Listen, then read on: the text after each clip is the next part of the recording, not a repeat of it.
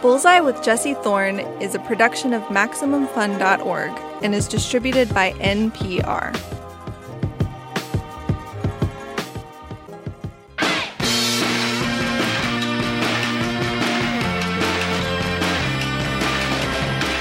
It's Bullseye. I'm Jesse Thorn.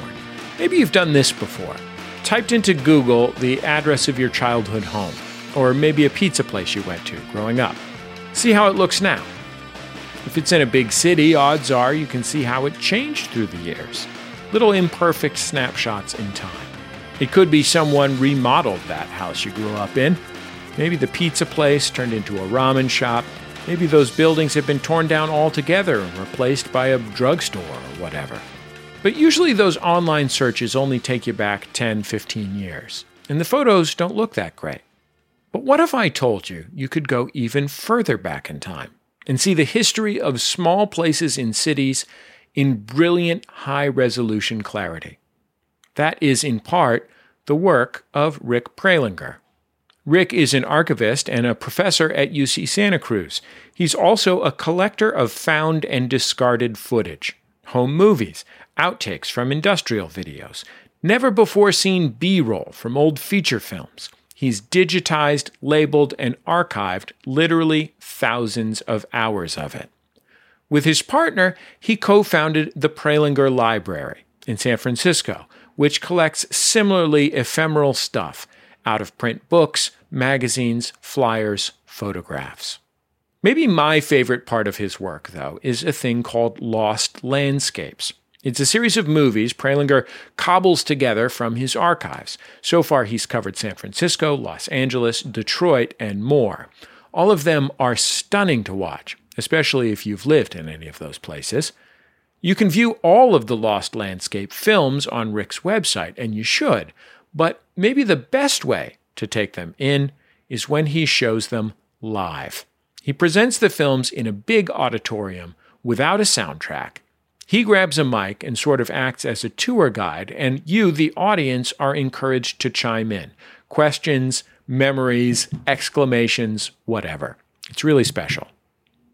Here's a little bit from a recent Lost Landscapes Rick hosted in San Francisco. He's showing the audience some old tourist footage of Alcatraz. What year is this? 1956. Still an active prison, of course. Sometimes in home movies you can see inmates in the yards. Not so much this one.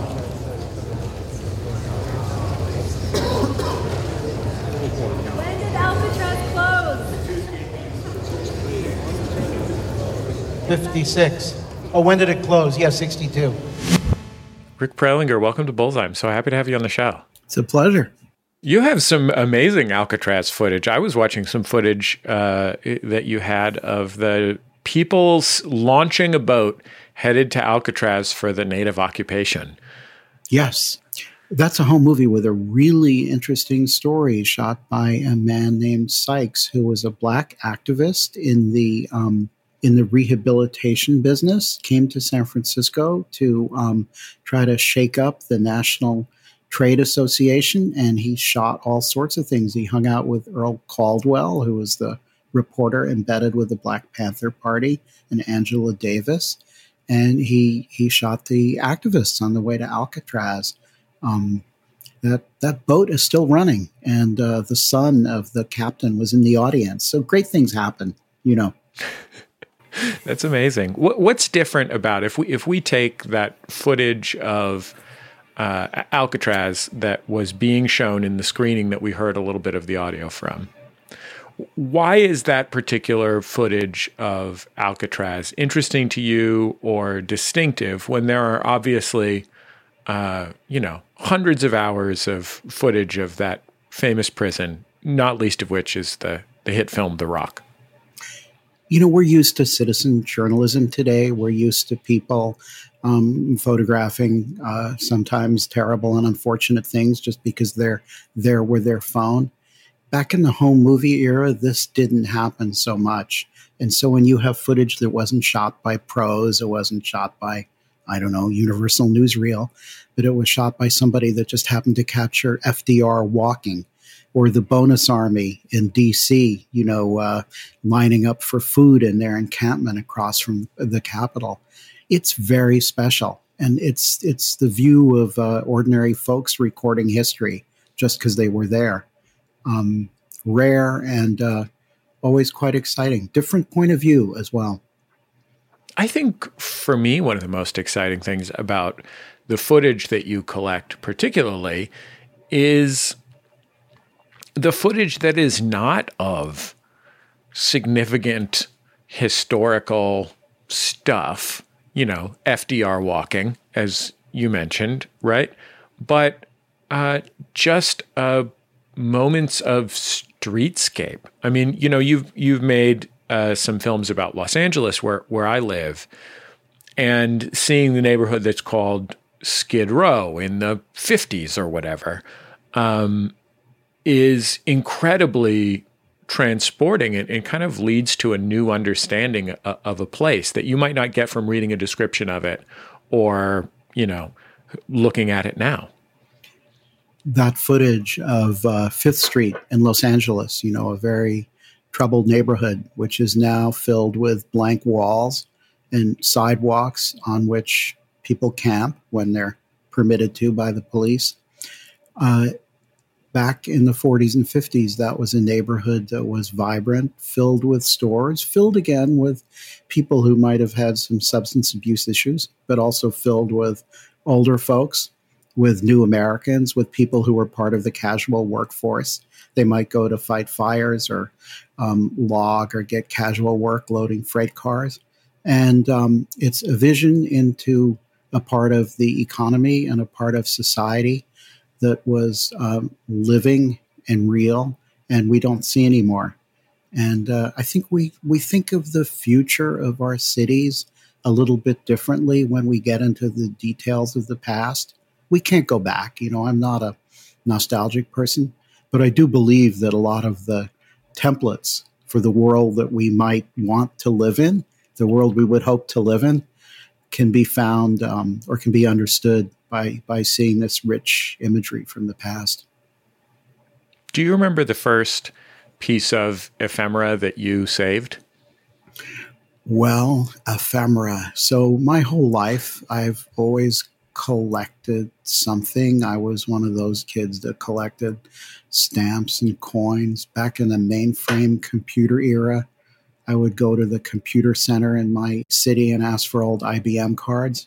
But the first my dad my dad complained to me that when we were walking to preschool together from the Glen Park BART station in San Francisco, uh, he would have to physically drag me because I would be like picking up eucalyptus nuts off the ground from a eucalyptus nut collection. well, this is right. You know, so we were squirrels. You know, we were we were looking for sort of intellectual nourishment that we would carry in our pockets, perhaps. But I'll tell you, the first film I collected was in uh, 1982, and it was a film. Um, it came from the collection of the Grand Rapids Police Department and it was a film called When You Are a Pedestrian. It was about how to walk safely. And it was shot in Oakland, on the streets of Oakland, by a man named Bainbridge, who put his actors at risk because he just sent them out into traffic to walk in front of cars and to jaywalk with their with their children and you know to walk along the to walk the wrong way along the side of the highway leading to the tunnel. Um, and I don't think the cars knew that this was a movie. So it was great. And what sent me about that movie was it was shot in Oakland, as I told you, a place where I'd lived. And it was such a rich picture of what the city of 1948 looked like. You know, in the middle, you had some kind of simulated accident, kids falling off their bikes or hanging onto milk trucks and getting into trouble. But on the sides and the periphery was all the life of the city. And that's what got me collecting film. When you find a, a movie like that, uh, what can you do to learn about who made it, and how concerned are you that uh, someone who has some claim to it uh, will interfere with you archiving and sharing it? So I spent a lot of time uh, researching the context of films, who made them, the companies that made them, who were the people, where did they go, what's their story.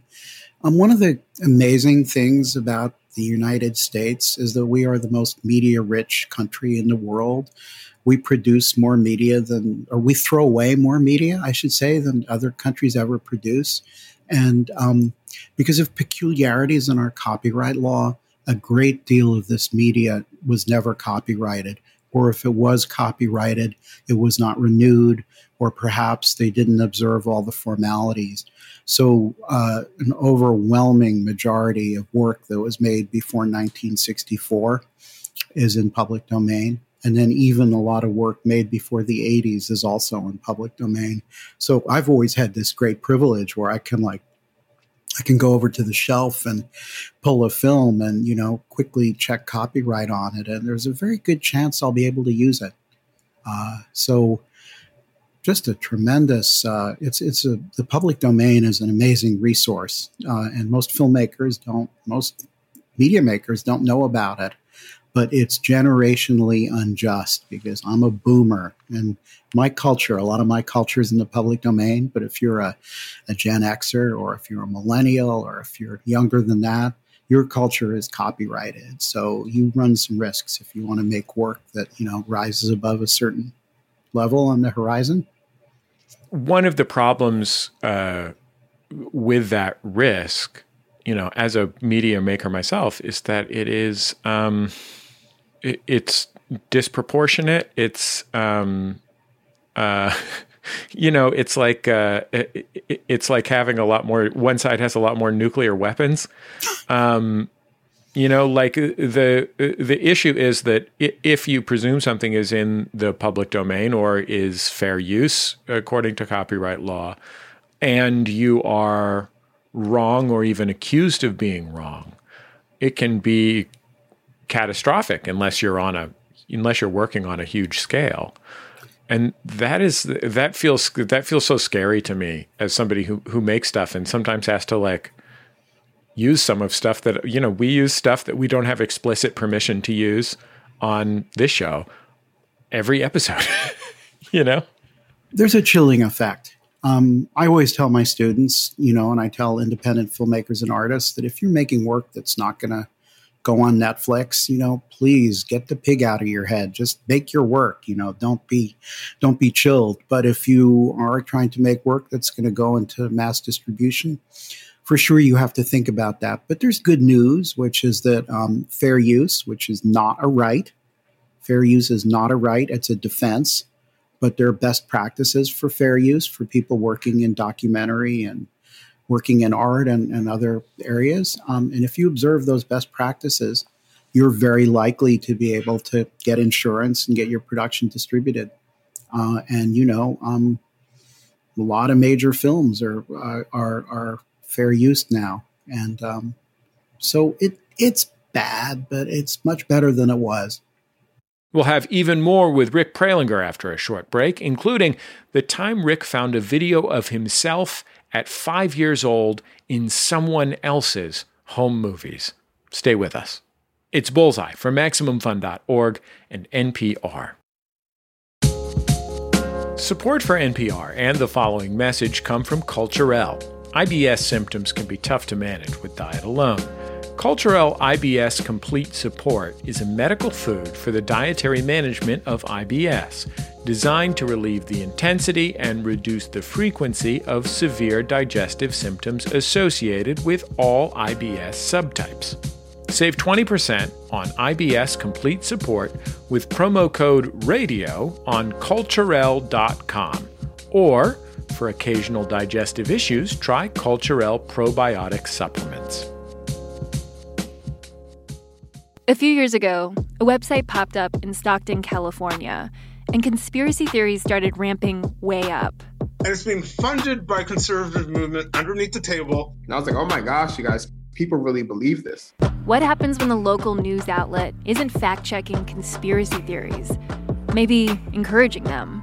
Listen now from NPR's Invisibilia podcast. Welcome back to Bullseye. I'm Jesse Thorn. If you're just joining us, I'm talking with Rick Prelinger.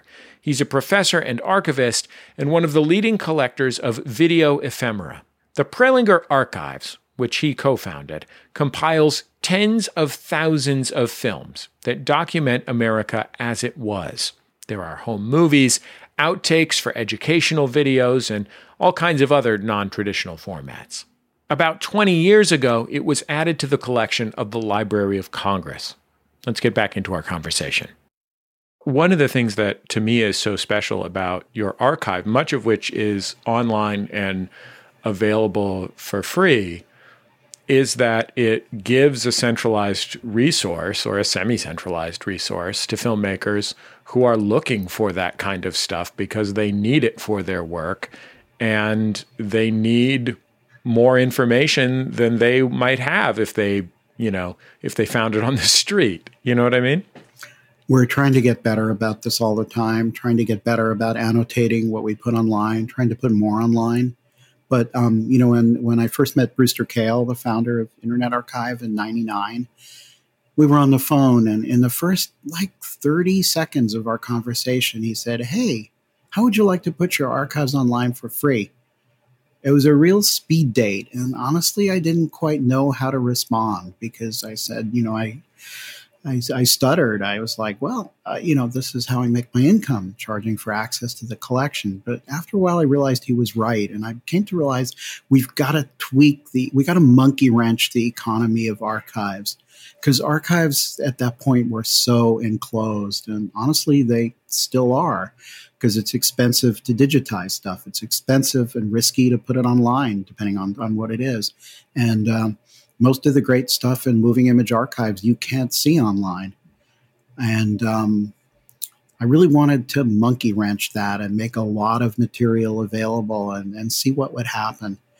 Uh, you know, one of the things I wanted to do was um, give everybody the opportunity to comment on American culture, you know, to find their own resonance and find their own families uh, uh, you know where their family had come from. I wanted I wanted newer Americans to be able to understand the heritage of the nation that they they'd migrated to and look at it critically. I wanted every kind of emergent generation to like look at all this stuff and and come up with their own attitude towards it and that sort of happened you know people makers everybody uses that stuff and what's great is I don't know how it's used. Our collection is like vanished into the internet. It's become infrastructure. And that's the highest destiny of an archives that it becomes something that people use every day. You know, that becomes like air and water. Nobody asks any questions. There's no special rigmarole needed to to invoke history. History should be like, you know, air that surrounds us. It should be everywhere. It should be available at a moment's notice. And so uh, I feel great about that. One of the things that attracted me to your work was that you have made films about uh, the city uh, that I'm from, San Francisco, and the city in which I live, Los Angeles. And, you know, obviously, me being from those places, there is special interest to me in looking at the placeness of it, looking at the physical place of it and that is is in a lot of ways the theme of those landscapes films that you've made. Is that interest in landscapes and the way they change and the way they interact with our lives something that came out of the film collection or something that you know fed the film collection that's a, a, thoughtful question. And I think the truth is that I grew up in New Haven, Connecticut. New Haven got the lion's share of the redevelopment money from the feds in the 50s and 60s, and they tore the heart out of the city. It was like a donut after they finished, a big hole in the middle. And I became fascinated with what had been on the streets before they built all these vacant lots and these buildings that themselves became derelict, you know, some years later. So I started looking at old photographs, old postcards, moved to California to go to school, got fascinated with the way that the past is always present in California, where you have buildings from the 30s and 40s because the weather is good, you know, coexisting with the newest construction. And, um, and it seemed natural to start looking for the evidence in these films. And that's as I said about Oakland. Uh, these films were such great evidence, and it has been a self feeding thing. I live now to find new footage of Los Angeles. Like I look for, I'm looking right now for home movies of East LA, of the barrio, of uh, neighborhoods in the inner city, uh, black neighborhoods in Los Angeles, not just uh, Central Avenue, but also right around downtown as well. Uh, and finding that material uh, excites me because I know that it's going to mean a lot to people that are trying to uh, understand the history of, of their neighborhoods and the history of their communities. Working right now on Chavez Ravine, you know, there's very little footage of Chavez Ravine. Um, I found footage of the elderly folks' home, you know, for uh, which called uh, Los Viejitos up on the hill. There was like a, a private home for elderly people in Chavez Ravine. It's amazing footage. It's in the it's in the LA film, uh, and it's it's a pastoral, countrified people living among the eucalyptus. You know, it's like nothing nothing you could imagine today. I think the story of Chavez Ravine is a revealing one. It is, of course, the place where Dodger Stadium was built in the 1950s, and it was a, a very small community. Folks who are interested in the in the story of this should listen back to we we did a we did a whole episode of Bullseye about it. But um, uh, one of the things that is revealing about it is that when urban landscapes change, um, you know, there is an element of inevitability. There's an element of like uh, the cyclical nature of buildings. You know, as you mentioned, weather affects buildings, right? Like uh, eventually you have to replace the roof or, or else your building collapses. But there's also an element of power. And I wonder what you see when you look at historical footage of places and think about the cultural and economic powers that shape it. So once you start thinking about film, once, let me say it this way once you stop thinking about film as just entertainment, and when you think about it also as evidence, I mean, it's always entertaining, but it can also be evidence, you begin to look at these small traces. And one of the things that happens when I do these uh, urban landscape events uh, is that we're taking movies that were made for viewing, you know, in a family environment on a small screen and blow them up to a big screen, and you see all the detail. And the audience becomes the audience turns into cultural geographers and ethnographers and linguists. You know, they get very, very into the evidence. And you can start to see the signs of, let's say, gentrification and displacement, even back in the 30s and 40s. Um, yesterday in my uh, class at UC Santa Cruz, we had a woman named uh, Marisol Medina Cadena who's um, producing podcasts for KQED, and she said when she worked for KCET in LA, she learned that gentrification is a long process. It's sometimes 30 or 40 years in the making, like Bunker Hill in LA. It took years to uh, reclaim that neighborhood for big business. And in these films, you can start to see the signs uh, and, um, you know, you can kind of pick apart history with sort of mental tweezers and look at what's old and what's new and what's being threatened and how populations are starting to be pushed in different directions by forces that they don't control. So, yeah, I mean, I'm going on a bit about that, but the film evidence is so vivid.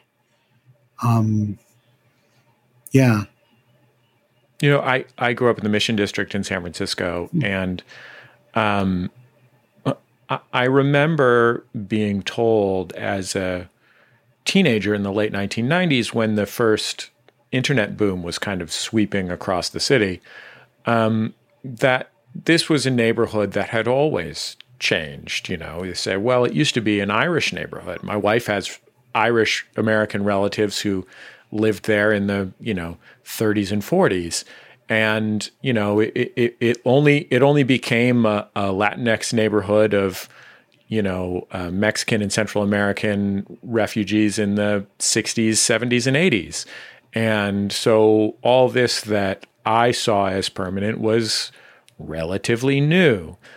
And I remember feeling very deeply that while all of those things were true, what they didn't account for was the relative power of those forces, right? That when my mom got evicted, owner move in evicted from her apartment when I was 11, um, that she had no agency to exercise in that change, whereas someone else had had full agency. Someone had bought the building and moved their daughter into my mom's apartment so they could clear it out.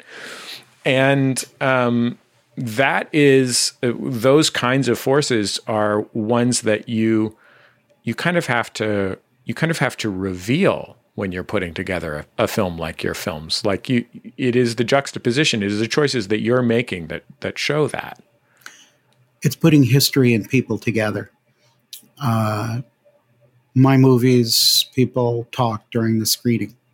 So there there is some sound but a lot of them are silent. And the audience is invited to talk back. And sometimes it's people asking questions, sometimes it's people telling uh, stories of their own lives or their families, sometimes it's people arguing. But it's that juxtaposition of evidence and uh, testimony, you know, what in Spanish would be called testimonios, personal uh, uh, memories, stories that, that aren't necessarily considered history by scholars, but are still incredibly valuable evidence. That's, I think, what you have to do. I'm going to say one other thing, you know, about um, about the the the San Francisco. You know, there is this this feeling that the um, that it became a, a, a Latina, Latino, Latinx neighborhood um, in the '60s, but we have a home movie of a Mexican American family from about 1951, 52, a little further down in the Excelsior. And um, this is a family that's really well situated in San Francisco, uh, working family. But, you know, I'd love to know who these people were. I'd love to get them back their film. It's a beautiful, wonderful film, and they're hanging out with their Irish neighbors and having birthdays and having a quinceañera. And it's just, it's, it's, uh, it's the kind of film that everybody's got to see because it changes your sense about the history of your home. We'll finish up with Rick Prelinger in just a minute. Stick around. It's Bullseye from MaximumFun.org and NPR. This message comes from NPR sponsor Fidelity Wealth Management. VP Dylan Sanders shares why it's important to understand clients' values. At times, it feels difficult to work towards just a dollar amount, and having a conversation about what wealth is for brings excitement and purpose to all the work in getting there. To learn more, go to fidelity.com slash wealth. Fidelity Brokerage Services, LLC, member NYSE, SIPC. This is Bullseye. I'm Jesse Thorn.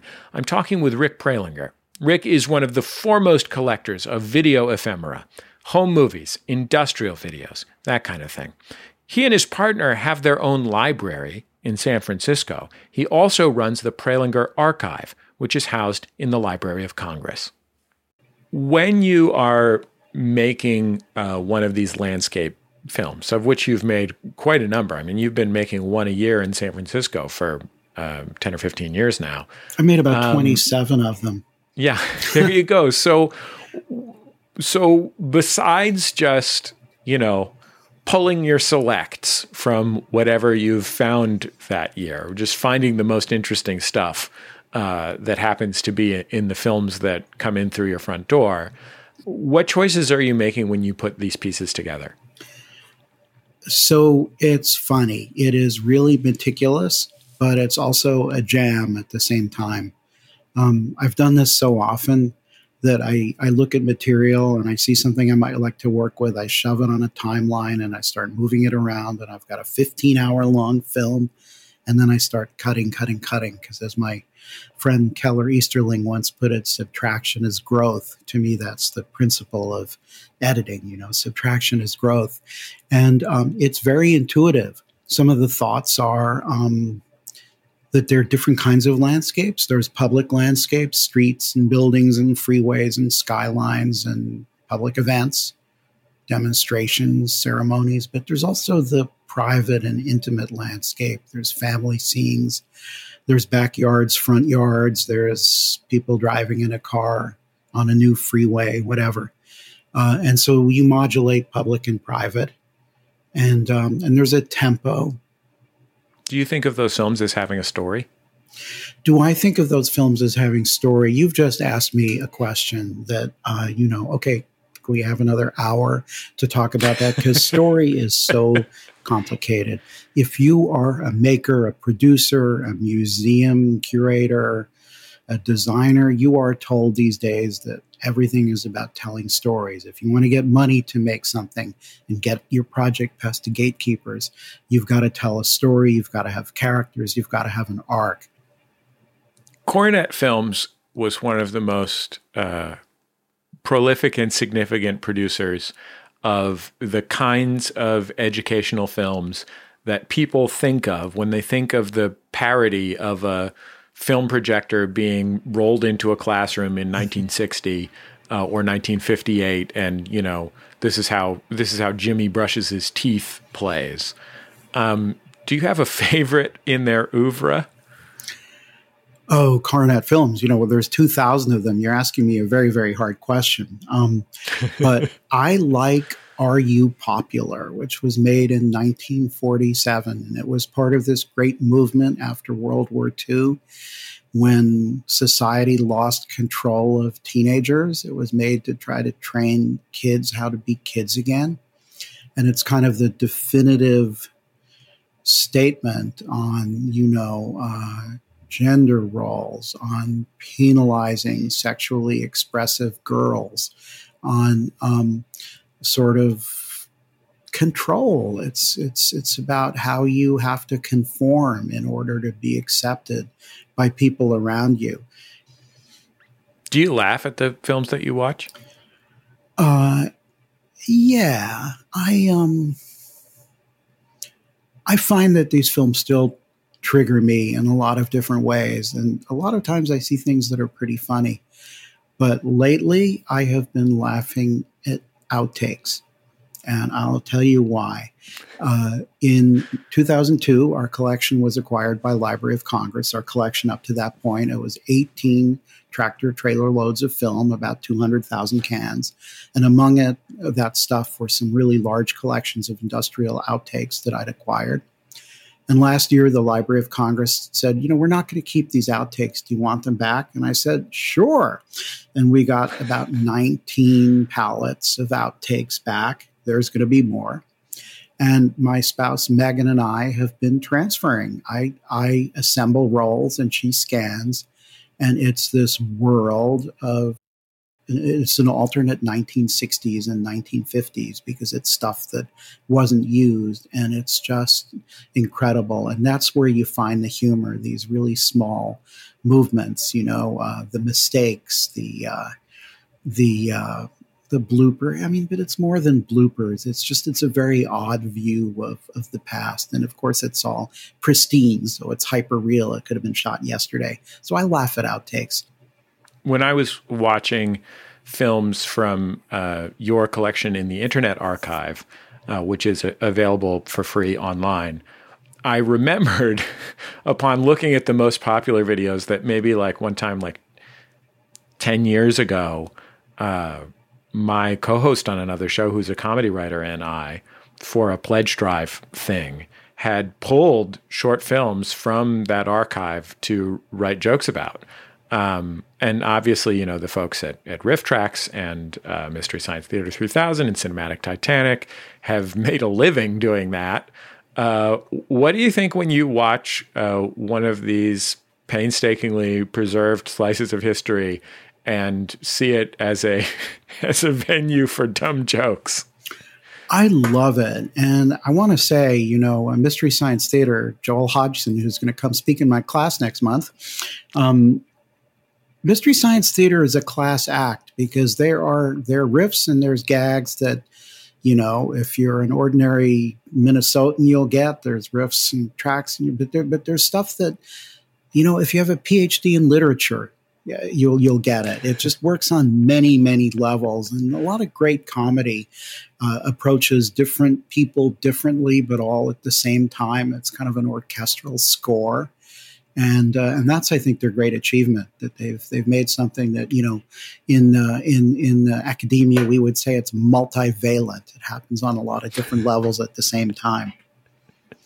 Also, caring. I imagine that you find common cause in their very sincere interest. When when I talk to Kevin Murphy or Bill Corbett about um, about the movies that they're mocking, uh, which they are to some extent mocking, I'm I'm always struck by how much they love them. They love them, and yeah, yeah, and I know that you love this stuff too. Yeah, yeah. you can't. Um, you know, uh, you know, you can hate some of the ideas, and you can hate the fact that these films were weaponized sometimes for bad purposes.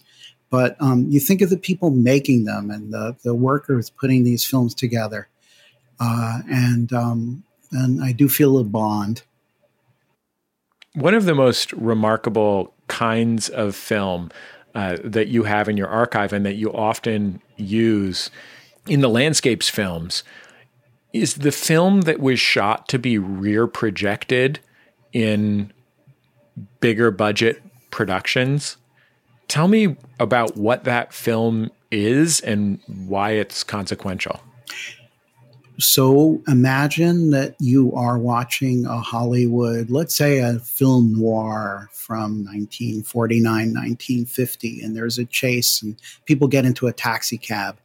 And out the back window of the taxi cab, you see the street going by. And it's, you know, in the movie, it's out of focus and maybe it's bouncing up and down. That's a process plate being projected in the rear of a, of a car that's cut out uh, and it turns out that those process plates are actually rock steady, razor sharp, lockdown views of cities, country, uh, oceans and skies, the whole world. Uh, and they're this they were not shot to be a record, but it turns out they're an amazing record. Something about when you move through space in a car, you also feel like you're moving through time. I don't really know how to describe it, but there's an uncanny feeling about it uh, in the same way that you're driving down 8th Avenue in New York in the last few days of World War II and gas is still being rationed. So there's not a lot of cars on the street, but people walk in front of the camera and they look at the camera and you see the wartime recycling guys with these huge carts of cans and scrap paper that they're carrying, just using the energy in their back and legs. And I mean, you are there. It's just, and it's, uh, you are in the middle of some scene in the past. So I love those and I, I use them whenever I can find them. I love that some of the best stuff that you find is garbage, and some of the best stuff that you find are treasures that you are getting the value out of outshots from industrial films left leftover reels of film from industrials, the most garbage of all garbage, and you're getting material from people's home movies that is the most treasure of all treasures, at least for those people. It's kind of a beautiful thing.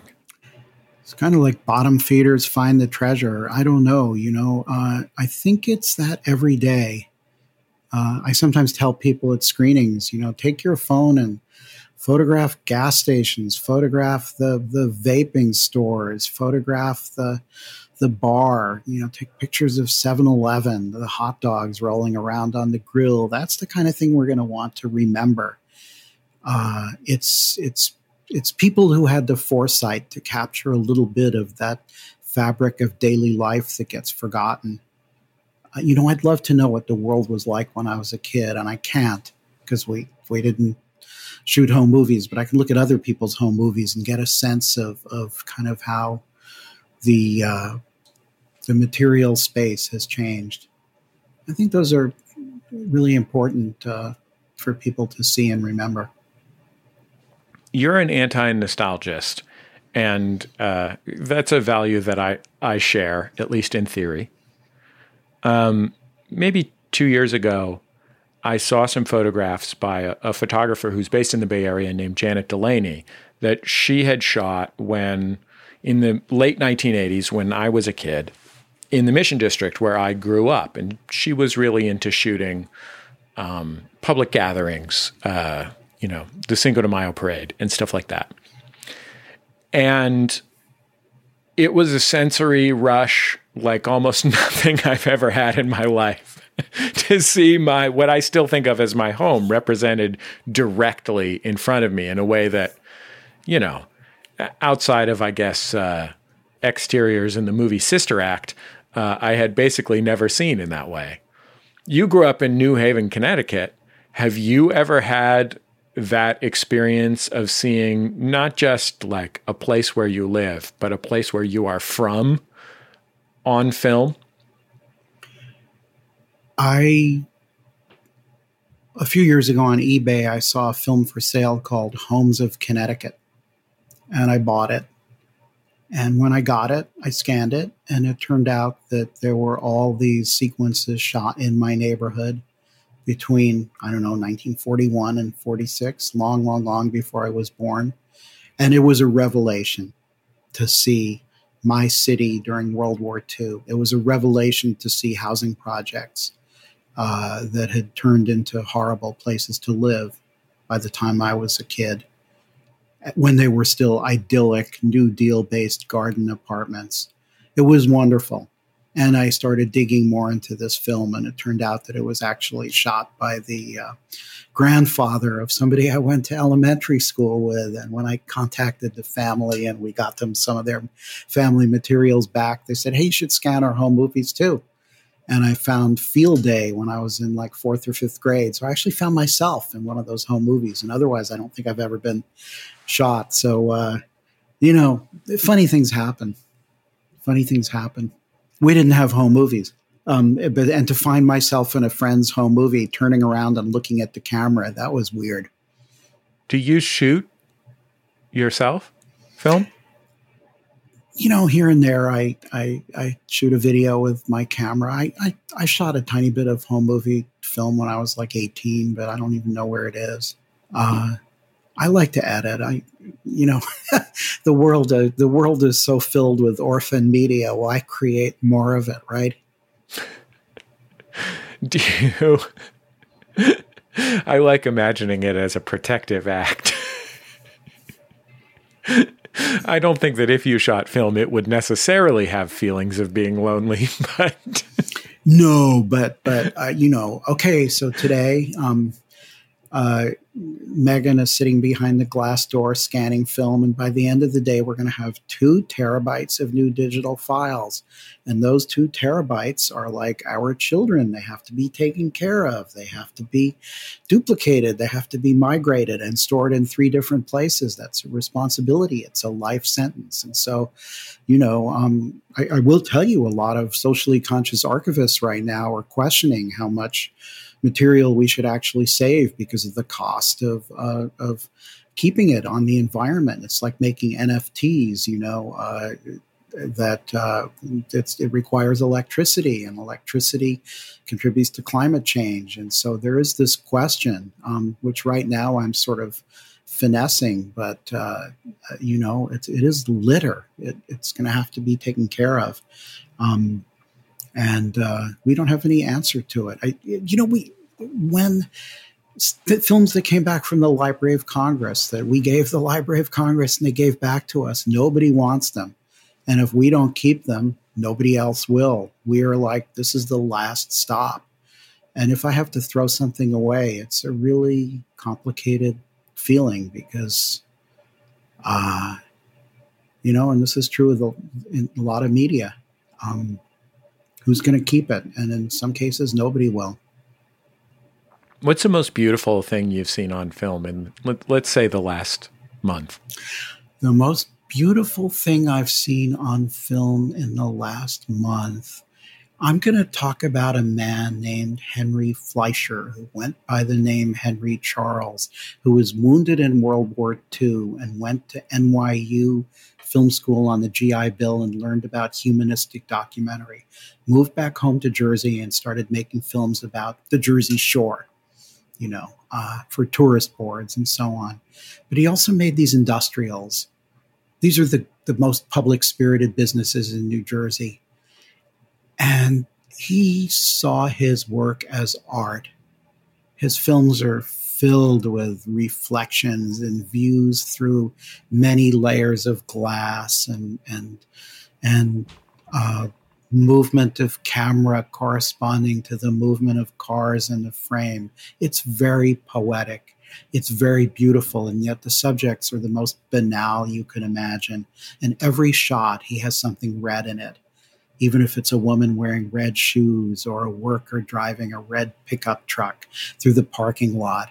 And it's one of these people who's who made whose life was very quiet but everything he did, he did with a spirit of um, of making art, and nobody really knew it. Nobody really probably saw this, except himself and his editor, and maybe us. Rick Prelinger, I'm so grateful to you for taking the time to be on the show. Thank you for your extremely thoughtful questions, and I hope people will use the archives and make new work. Rick Prelinger, as you probably guessed, there aren't any live showings of Lost Landscapes planned right this moment, but we will have a link for you to watch the entire collection. They're all breathtaking. Just find the Bullseye page at MaximumFun.org. That's the end of another episode of Bullseye. Bullseye is created out of the homes of me and the staff of Maximum Fun in and around greater Los Angeles, California, where I had to deal with a pigeon that my son said was probably still alive, but upon further inspection was definitely not. RIP pigeon. The show is produced by Speaking Into Microphones. Our producer is Kevin Ferguson. Jesus Ambrosio and Jordan Kauwling are our associate producers. We get help from Casey O'Brien. Production fellows at Maximum Fun are Richard Roby and Valerie Moffett. Our interstitial music is by Dan Wally, also known as DJW. Our theme song is by the Go Team, thanks to them and to their label, Memphis Industries. You can also keep up with the show on social media. We're on Twitter at Bullseye. We're on Facebook at facebook.com slash bullseye with Jesse Thorn. And we are on YouTube. You can search on any of those platforms and, and find our interviews there. You should smash that subscribe button on YouTube feels gross even saying that phrase. I apologize. And I guess that's about it. Just remember all great radio hosts have a signature sign off. Bullseye with Jesse Thorn is a production of MaximumFun.org and is distributed by NPR.